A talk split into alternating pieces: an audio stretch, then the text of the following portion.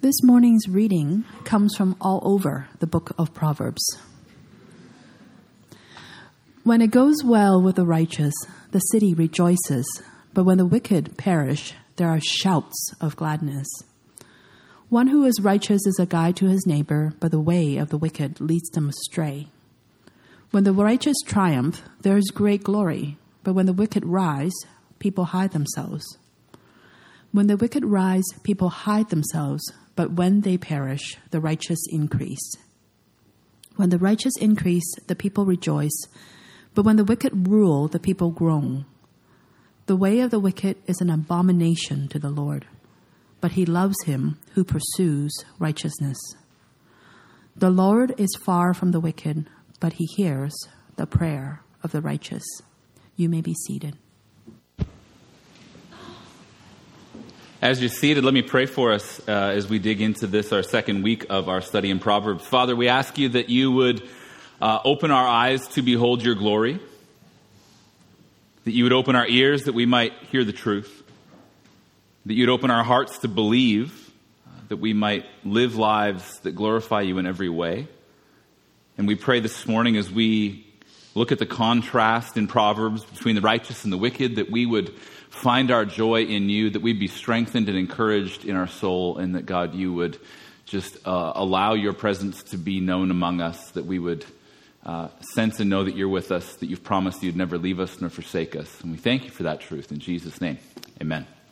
This is our second week in the study of Proverbs, and last week what we did is we opened up uh, the study by looking at why we need wisdom. And my I, my goal last week was to create an appetite for us as a community that we would grow in wisdom, that we would desire to grow in that wisdom. And then well, we talked about why we need it, but we also talked about how to get it. We talked about how to get it. Um, last week we talked about why we need it, particularly in 2019 in this information age that we live, uh, where I said that we are more connected and informed than ever before, but we're also more uh, stressed and unstable than ever before. And, and I think that that is partly to do with our preference for quick information rather than the slow growth of godly wisdom. And so we need to have a hunger to grow in our wisdom. Um, 19th century Baptist preacher from London, Charles Spurgeon, this is what he said about it. He said, Wisdom is the right use of knowledge. Wisdom's the right use of knowledge. To know is not to be wise. Many men know a great deal and are all the greater fools for it. See, that's the kind of thing you could say in the 19th century, uh, and nobody got mad at you. There is no fool so great as a fool as a knowing fool. So great a fool as a knowing fool, but to know how to use knowledge is to have wisdom. Many men know a great deal and are all the greater fools for it. And, and he did not live in the age of, of you fact checking what I say on your phone while I speak. Right? Like, I, I, I am a student in many different ways, and I also fact check when, when someone's speaking say, is that actually accurate? Is that true? And I look it up, and, and just because I know something in terms of knowledge doesn't mean I know how to apply it rightly in life. And that's why we need wisdom. Wisdom is the right application of knowledge. And so again, that's why we're spending all summer doing this. Um, how, how then do we take hold of God's wisdom in our lives? How then do we gain wisdom? Well, we talked about the life of Solomon. We talked about Solomon in the Old Testament. The wisest man who ever lived, it says of Solomon. Uh, I talked about how Solomon realized that he did not know how to govern God's people the way that he should. And then, and then what he did was he recognized that God, the covenant God, the faithful God, was hearing his prayer. And so he believed that he could ask him for wisdom. And so he did. He recognized his deficiency. He recognized God's sufficiency in that. And that came together. James in the New Testament reiterated that point, chapter 1, verse 5. We looked at this last week. If any of you lacks wisdom, let him come ask God, who gives generously to all without reproach, and it will be given him. So basically, what I argued for last week was that Solomon recognized his need and God's provision, and that James is just restating that in the New Testament that we have a need for wisdom and that God is promising to provide that for us. If any of us lack it, that, that's the realization of the self, but the realization of who God is means that we can ask Him and He'll grant us wisdom. And so we need an awareness and we need a hunger and we can grow in our wisdom. God is good and he hears our prayer when we ask. So, so we looked at the why. Why do we need this in the information age we live? Well, we have lots of knowledge, but a deficit of wisdom. We need to know how to live. How do we get it? We can ask when we recognize we need it and he'll provide it. But what does wisdom look like when it's lived out? That's what we're looking at today. What does wisdom look like as it's lived out? Uh, we are going to look at this kind of grand theme of the righteous and the wicked through the book of Proverbs, and that will help us to get a picture of what we're supposed to do with the wisdom that we gain. You with me? Why do we need it? We talked about last week. How to get it, we talked about last week. And so if you weren't here, there's a podcast. You can listen to some of those things. And then what to do with it. Here's how we're going to break this down this morning for us. Uh, we're going to break it down by looking at number one, why wisdom is not enough. Why wisdom is not enough. Number two, how the righteous and, uh, and the wicked are contrasted in Proverbs. So we'll look at that. And then third, how do we work this out as Jesus' church? How do we work it out as Jesus' church? Why wisdom's not enough, righteous and wicked in Proverbs, and how to work it out in our lives. Um, why wisdom is not enough.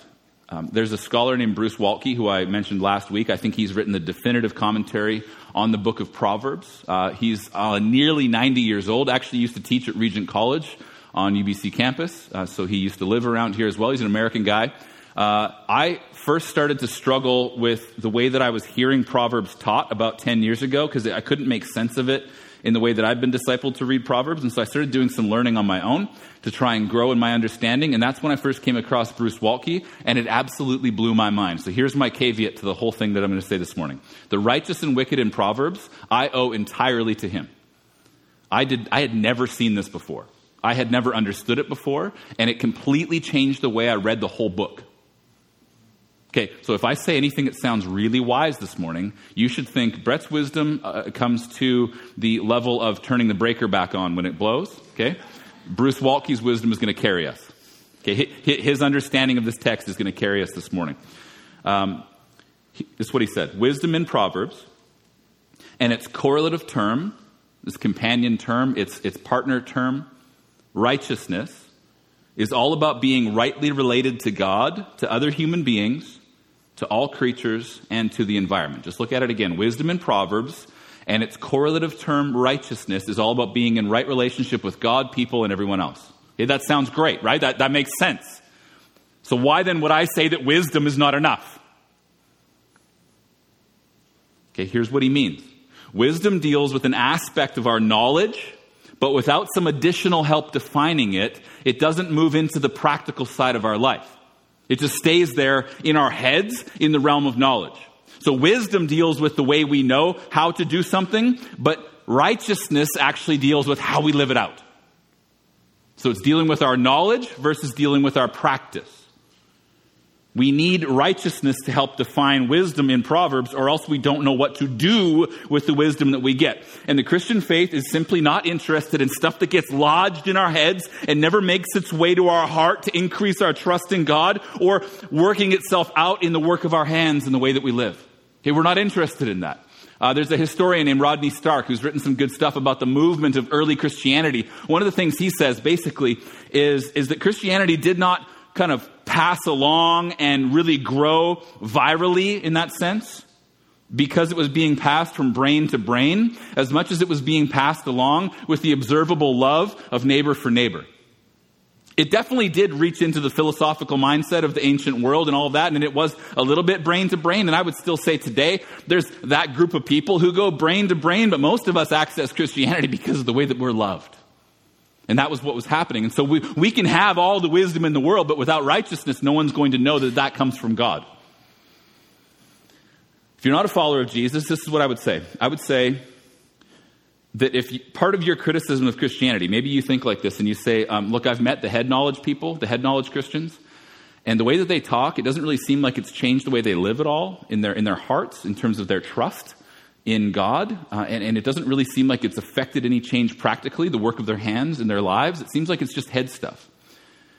And they want to think and talk about it a lot, but it doesn't progress anywhere beyond there. I, would say it's a fair criticism of some, uh, where we get it just locked in our head, and then you would look at it and go, it's just another philosophy. It doesn't have any practical impact in life. That, that may be true in some experiences of it, but you need to understand that, that Christianity is more than that. Maybe you've met people who are not the head knowledge people, but they're actually the heart level people, and they just believe. Okay, I, I know people like this. I, I, think I probably am in some way given more toward this. I just believe. I just believe. I love the head knowledge stuff, and I, I want to work it out in my hands. But but when I came to faith in God, and in, in God's saving work in Christ, I don't know what it was. I just believed. And I've kind of never not believed. Ever since that day, I just believed. And you might say to some people, well, they don't even have answers to those difficult questions of life. They're just heart level people. They feel their way into Christianity. And I ask difficult questions and they have no answers. And I would say that's probably a justified criticism of some of us. And then there's the other people who you would meet, and, and, they're not really talking about the worldview of Christianity or the philosophical thought behind it or the theological underpinnings of it, and they don't want to wrestle through the big ideas. And maybe for them, they're not even talking so much about what they believe. They're talking about doing good things, doing good works. That's the evidence of what they believe. And what you would say is, hey, I'm a good person too, and I can do good things without God. That's what I used to believe.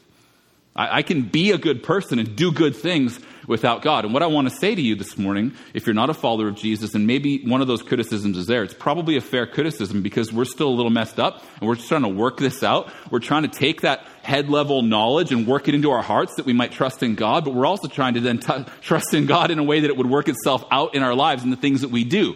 And then there's others of us who would actually try and kind of behave our way into believing. And so we're doing the good things, trusting God as much as we possibly can, hoping that we can sort out the rest of the questions that we have as we go. And life is long. And so there's, all of us are moving through the head and the heart and the hands and the hands and the heart and the head and the heart and the head and the hands all the way through it. And it's happening all the time. And so you're going to meet people who are deficient in some of these things, and that's completely fine. None of us have all of this figured out. But as a community, we try and bring this together so that we might have right answers, so that we might have bold faith, so that we might do good works, that God might be glorified in our midst. So I think sometimes your criticism can be justified, but that's why Proverbs is so practical. Okay? We're trying to get the wisdom of God lived out in what I'm going to define in a minute in a righteous way so that it's evident to all. Okay, wisdom deals with that aspect of our knowledge but when we add the righteous component that I'm going to show you into it, then it fleshes it out for us so we know what it looks like on the surface. Lived out, day to day life, practical stuff. So, wisdom, aspect of our knowledge, righteousness, what do we do with that wisdom and knowledge? This is the big point on why wisdom's not enough. Without righteousness, wisdom is morally neutral.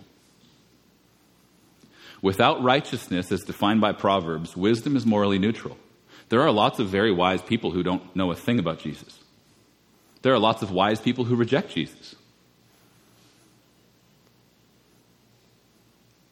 Bruce Waltke says wisdom in Proverbs needs the correlative term righteousness because wisdom without qualification is a morally neutral term. The serpent was wise, but a devil. That's in Genesis 3. The Bible the term, uses the term wisdom of sorcery and black magic. Consider, for example, its use in Exodus 7, verses 11 to 12. Pharaoh then summoned wise men and sorcerers, and the Egyptian magicians also did the same thing by their secret arts. Each one threw down his staff, and it became a snake, but Aaron's staff swallowed up their staffs. And here's the point outside of Proverbs, it is possible to be wise and wicked, but not in the book of Proverbs. When we read the book of Proverbs and it's talking about the wise, it is not saying that you can be wise and wicked. It is saying that you can only live out the true wisdom of God with a righteous life. Wisdom is morally neutral. And that's why I spent time last week laying a foundation on the fear of the Lord. So I said Proverbs tells us that true wisdom comes from the fear of the Lord. The fear of the Lord is a worshipful surrender to God. It's just surrendering your life to who He is and allowing Him to govern your life and direct your steps. So we're not interested in wisdom in general. We have lots of wisdom in the world. We're not interested in wisdom in general. We're interested in rightly applying God's wisdom to our lives. Okay, does your brain hurt yet? Okay. I'm going to I'm going to ease off, I promise. We need this. We need to understand this. It's very important. That's why we need to look at the righteous and the wicked, and we'll show some contrast in Proverbs, and it's going to make sense. I promise. If it doesn't, just send Dave an email and tell him that it didn't make sense. And you want him to explain it to you. Okay. It's if wisdom and the correlative term righteousness, Okay? Wisdom and righteousness going together. If that's all about being rightly related to God, rightly related to one another, and rightly related to the world around us, then let's just look at a couple examples. This is what I want to show you Proverbs 21, verses 25 and 26. The desire, okay, we do have that, of the sluggard kills him, for his hands refuse to labor. All day long he craves and craves, but the righteous gives and does not hold back. The righteous gives and does not hold back. Um, next week, we're going to talk about money. This is talking about practical generosity. Next week, we'll talk about what Proverbs says about money, and probably in some way, this will relate to that based on what I'm going to define righteous as here. Righteousness in Proverbs, again, it's about the way that we relate to God, one another, and the whole world around us. It's the way that we love one another. It's the way that we love our neighbor as ourself, as we can quote the words of our Lord Jesus. This text says, all day long, the wicked work for what's in it for them. And all day long, the righteous look for ways to be generous. Just look at verse 26. All day long, he craves and craves, but the righteous gives and does not hold back.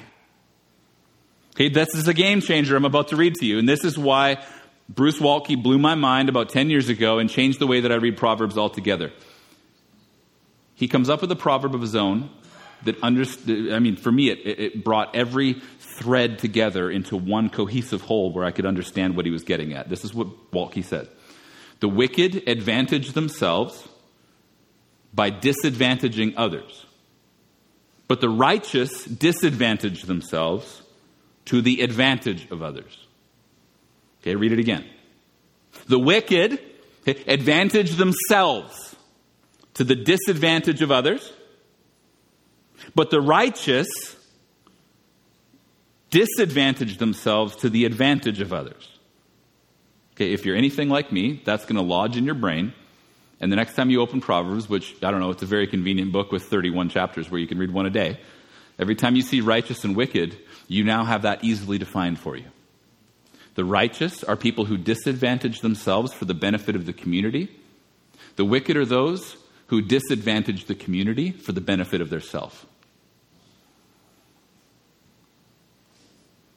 The righteous person is the one who says, Much of what I have belongs to the community.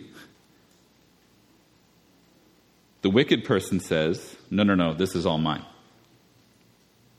I'll say it this way The righteous work for the good of the community, the wicked work for their own glory and gain.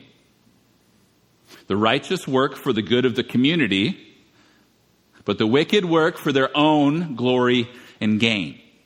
Okay, it leads us to then examine the motives of our heart, and we need to ask ourselves some difficult questions, talking about our time, our energy, our gifts, our resources, everything that we would say is God's in our life, because it's all His. How are we handling that? How are we stewarding that? Am I serving for the good of my community with little regard for what's in it for me, or am I actually working for my own gain at the expense of others? Okay, are my gifts and my abilities, are they being stewarded with the goal of the betterment of the community and the glory of God? Or does the community here actually just offer me a venue for me to build my life for my own good?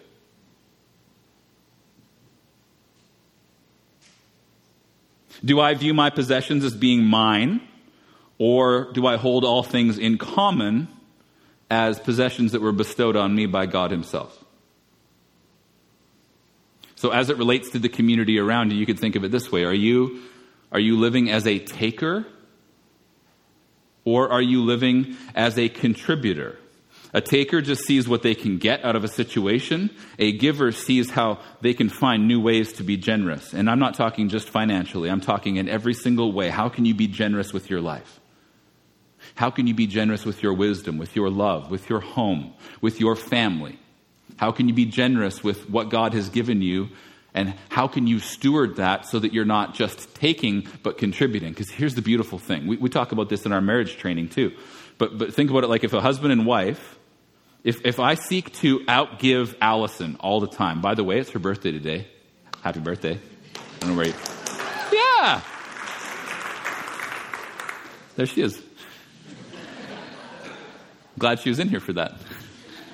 That's, for me, that's probably unrighteous, I think. There's something, something, something wicked about that. If I seek to outgive her and she seeks to outgive me in our marriage. How great is that? There's actually there's a verse for this if you're a competitive person like both of us. There's a verse for this. Outdo one another in showing honor. That's a great competitive verse. I'm going to show I'm going to show more honor than you show. And you just get just set your jaw. If, if the whole community is actually seeing how can I find new and creative ways to be a blessing versus how can I take something from this that's good for me, oh my goodness, isn't it just a, it's a game changer. So reading the whole book of Proverbs now in light of the righteous and the wicked talks about the social implications of how that's actually a community reality.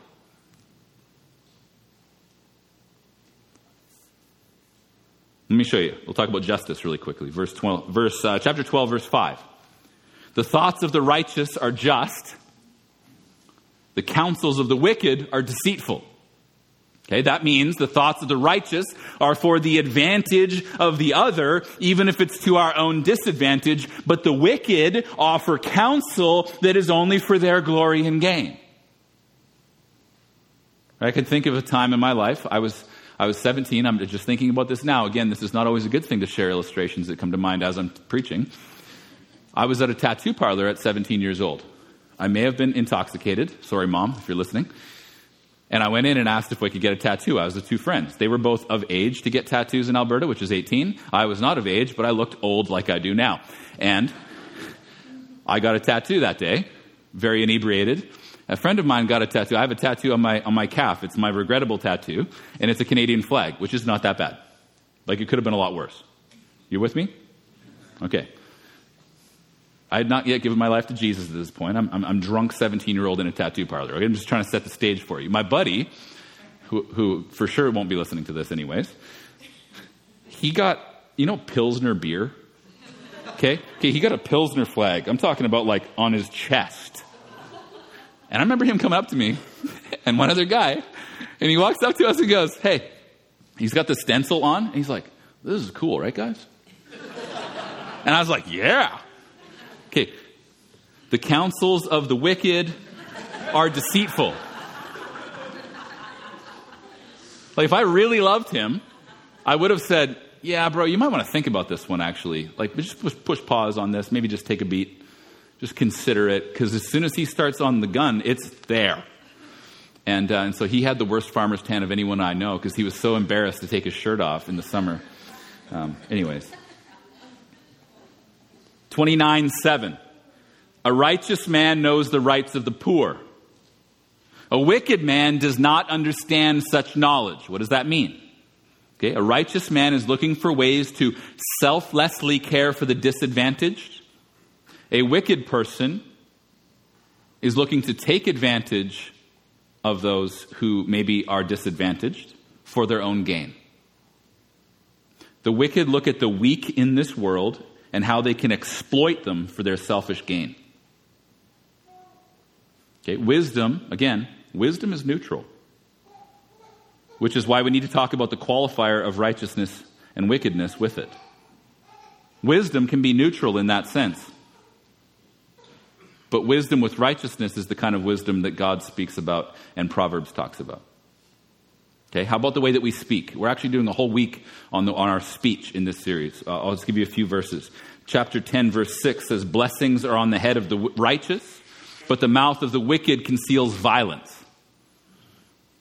Verse 11 says, The mouth of the righteous is a fountain of life, but the mouth of the wicked conceals violence. What is this getting at, right? The, the power of life and death is in the tongue. That's what it says in James in the New Testament, which is our book of wisdom in the New Testament power of life and death is in our tongue. And so we can speak blessings or we can speak curses. Our tongue can be the mouth of the righteous. It can be a fountain of life. You can speak blessing into people's lives, or the mouth of the wicked conceals violence. What does it mean that it conceals violence? Well, when you close your mouth, you hide your tongue.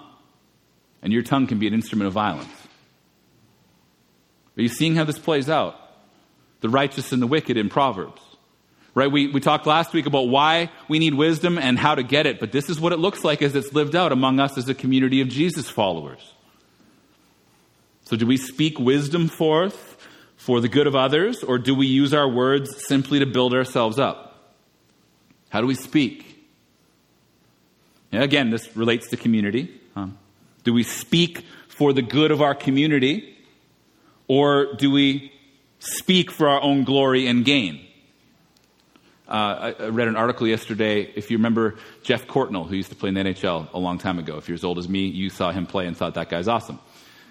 He had like 20 concussions in his career, started to struggle mentally, uh, descended into alcoholism post career, got into a whole bunch of other stuff. You know, one of his friends who he played hockey with, a guy named Cam Neely, who's still with the Boston Bruins organization, called him up.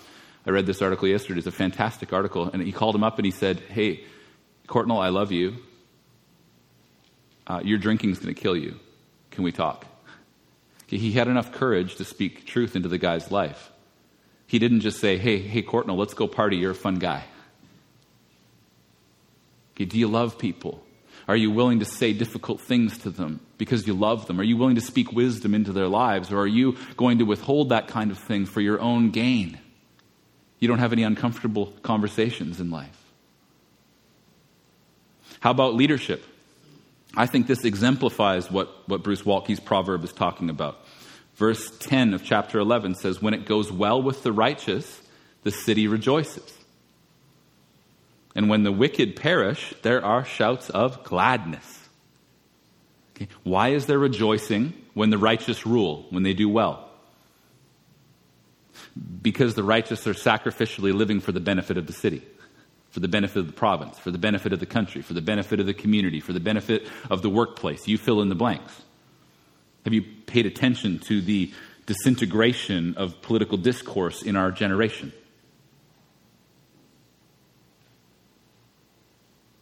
When it goes well with the righteous, the city rejoices. When the wicked perish, there are shouts of gladness. This is why some of you should consider running for office or growing in leadership or taking that extra course that would put you at a place where you can manage and lead from either within or at the top of an organization. We need to consider these things. It's all over Proverbs. Let me show you. Chapter 12, verse 26. One who is righteous is a guide to his neighbor, but the way of the wicked leads them astray. 28:12 When the righteous triumph there is great glory but when the wicked rise people hide themselves right? Again this is true in your home in your school in your university. This is true in your workplace your city your province your nation. This is globally true. Verse 28 of chapter 28 when the wicked rise people hide themselves why? Why do people hide themselves when the wicked rise? Because the wicked are only there for their own glory and gain. But when they perish, the righteous increase. Interesting. Verse 29, or chapter 29, verse 2. When the righteous increase, the people rejoice. But when the wicked rule, the people groan.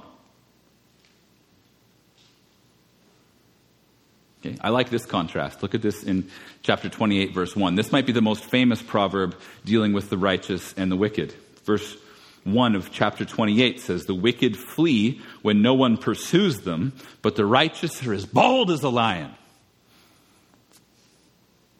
Why do the wicked flee even though no one chases them? Why does the righteous person stand firm? See, if you hate God, and your entire life is driven by what Proverbs would call wickedness, which means you're working for your own advantage to the disadvantage of others. If you are constantly working with that mindset, you at some point start to have a mental breakdown and get very paranoid about whoever is coming to take your stuff because you have always only lived for your own benefit. Therefore, you assume that everyone around you is only living for their own benefit, and you're wondering when it's your end. Look at the wicked flee when no one pursues. It's talking about the psychological state of the selfish mind. If you amass like a number of enemies by being a selfish jerk your whole life, and, and you know you do that under the guise of like, gotta look out for numero uno, that's who you want to be, and you talk about that kind of thing, you will learn to live looking over your shoulder and you will flee when no one chases you. But the righteous person is bold. Why? If you love God and serve the community, there is this inward peace and calm that comes to you where you know who you are, you know who you belong to, you know that you're loved, and you know that ultimately you're accepted and that none of that that really counts in your life can ever be taken away from you. And so you are free to stand bold in the face of adversity, challenge. And your psychological perspective on life is not paranoid running around figuring out how not to lose what you've gained. Your psychological perspective is everything I have is God's. You need it more than me? There you go. It's a game changer mentally when we look at how this is a social structure that we live within, the righteous and the wicked. This is a weird paradox because the wicked don't fear God. Right? They reject the fear of the Lord and they only live for their own gain, but, but they end up fearing people. Do you see that? You don't fear God, you end up fearing people. But if you flip that, the righteous do fear God and don't fear people. Very interesting. The righteous live with a fear of God, not a fear of man, therefore they're bold. The wicked live with a fear of man and not a fear of God, therefore they're paranoid. Because the conscience of the wicked is wrecked from being selfish. We all know that this is not the right way to live. We all know that.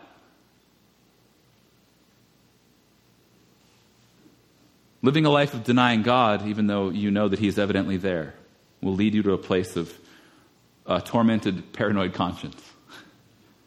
Hey, the conscience of the righteous is good, though, which means they can live with boldness in the face of any challenge that comes at them. Proverbs 10:25 says when the tempest passes the wicked is no more but the righteous is established forever. Right? No matter the storm that is going on in your life, those who belong to God, the righteous is what this is talking about, those who live for the benefit of others, they'll understand that what really matters is going to remain anyways. So bring the storm. It's okay. We have an eternal perspective of what our life looks like. And we know that we serve the God who is the resurrected King, who is going to come and make all things new. This is, I think, the ultimate aim for us. Chapter 15, verse 9 says, The way of the wicked is an abomination to the Lord, but he loves him who pursues righteousness. Right? So, no matter the storm, the pursuit of righteousness. It's pleasing to God when you seek to live for the benefit of others. It's pleasing to God when you live self sacrificially. Chapter 15, verse 29 says, The Lord is far from the wicked, but he hears the prayer of the righteous. I want him to hear my prayers.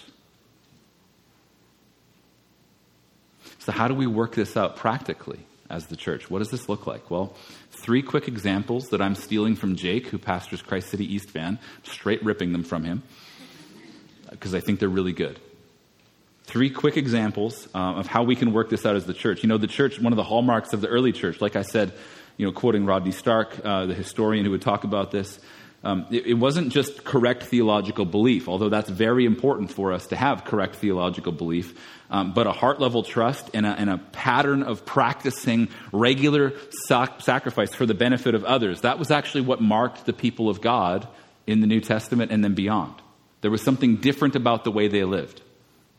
Jesus taught this, he taught all sorts of things like this. Um, here's the first example Christians disadvantaging themselves for the advantage of other Christians. Acts chapter 2, verses 42 to 47. This is, this is key.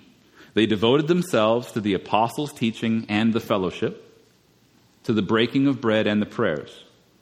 And awe came upon every soul, and many wonders and signs were being done through the apostles. And all who believed were together and had all things in common and they were selling their possessions and belongings and distributing the proceeds to all as any had need. And day by day, attending the temple together and breaking bread in their homes, they received their food with glad and generous hearts, praising God and having favor with all the people. And the Lord added to their number day by day those who were being saved. Right? Do you see the end that was happening here? They lived righteously among one another, preferring one another. And when Christians disadvantaged themselves for other people who had come to know Jesus, the Lord added to their number day by day those who were being saved. That's amazing. Second example, churches disadvantaging themselves for the advantage of other churches. 2 Corinthians chapter 8 verses 1 to 3. We want you to know, brothers, about the grace of God that has been given among the churches of Macedonia. For in a severe test of affliction, their abundance of joy and their extreme poverty have overflowed in a wealth of generosity on their part. For they gave according to their means, as I can testify, and beyond their means of their own accord. He's talking about how they took up an offering and they were an impoverished people. They took up an offering for the benefit of other churches, other people in different cities. They would never see their faces. They would never, it's not just like in a community where you go like, you know what, you have need, I'm gonna, I'm gonna give to you, and I love you, and we can hug, and it's great. These are churches giving for the benefit of other churches who they will never ever meet this side of eternity. It's costly, self sacrificing. It's costly righteousness. Third example husbands disadvantaging themselves for the sake of their wives. Ephesians 5:25 says husbands love your wives as Christ loved the church and gave himself up for her. Those of you who have the privilege of being husbands, this is our call. I think we can extend that out beyond uh, simply us as husbands to the whole body of Christ, but specifically, this is one of the ways that guys you can do this. That means that you're the first one to sacrifice. It means you're the first one to get up earlier, stay up later, work harder, take less. I don't know what it looks like, but you're the first one that gets to do it. Husbands, love your wives as Christ loved the church and gave himself up for her. I could go on and on because this is all over the New Testament. Do you see this though? If you can't, you can't do this if you're asking what's in it for me. Right? Like if your mindset is, I'm here to take and take and take and take and take and get as much as I can for me and me and me and me and me. You can't do it. You can't. Follower of Jesus does not wonder how they can continue to get away with something and not get caught. I wonder how long it'll be until someone notices. Right? That's not how we live. That's not our posture. Follower of Jesus is no longer keeping score. Right? There's no list of rights and wrongs being kept where we're like, oh boy, we invited them over last time. Sitting here waiting for my reciprocal invite. Okay, I saw where they parked. This neighborhood's a nightmare to park in. I saw where they parked, right out front of the church building. Next time, I'm going to get that. It's my turn. Maybe that one got real. I don't know. I get here before all of you, so I know where I park, but. Okay, because of God's grace in our lives, we don't live with that kind of entitlement. We don't keep score. Of course, you can take this too far. Of course, you can take this too far. Waltke actually, in his commentary, tells a story about shoveling snow. He goes out and shovels snow. He goes, Oh, I better shovel that widow's snow. And then he goes across the street. He's like, Well, that aged couple, I better go over there and shovel their snow. And then he says he realizes he's out there for four hours. And he's like, Okay, there's enough, that's enough righteousness for the day. Like, you got to be wise about that too. Because you can just expend yourself, completely burn yourself out, and you're no good to anyone. But what does it look like? How, how do we posture ourselves? So, how did the early church do this? Um, how do we do this? Very simple answer. His name is Jesus. Philippians chapter 2 verse 3 says, "Do nothing from selfish ambition or conceit, but in humility count others more significant than yourselves.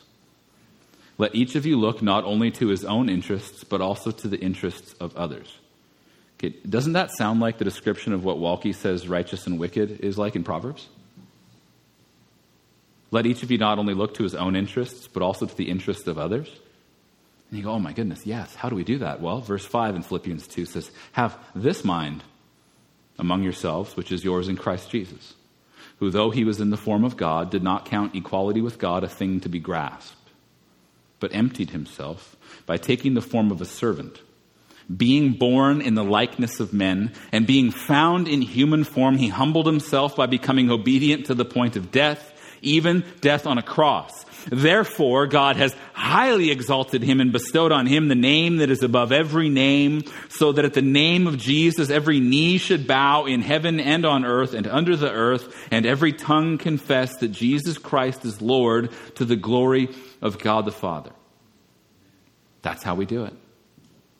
Our wise, righteous living is patterned after the one who laid his life down for us, the one who set aside his equality with God and counted it not a thing to be grasped as he became the God man and became fully human while simultaneously being fully God set aside his equality with God and said it was not to be grasped or held on to. He let go of that for a season of time for you and for me. He became man. He not only became man, but he actually died. Not only died, but he died upon a cross, the most gruesome death that you could ever imagine. Patterning this for us. See, our whole life is actually shaped by the cross. It's cruciform. Our Christian faith is cruciform.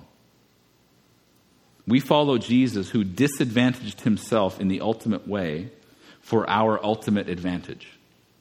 Jesus Christ is the true, wise, and righteous King, and he is risen that we might have new life and get to live and participate in his kingdom in this way. Would you stand with me as we respond this morning? Thanks for listening. For more information about Christ City Church in Vancouver, please visit christcitychurch.ca. We invite you to join us in praying that God's kingdom would come in Vancouver as it is in heaven.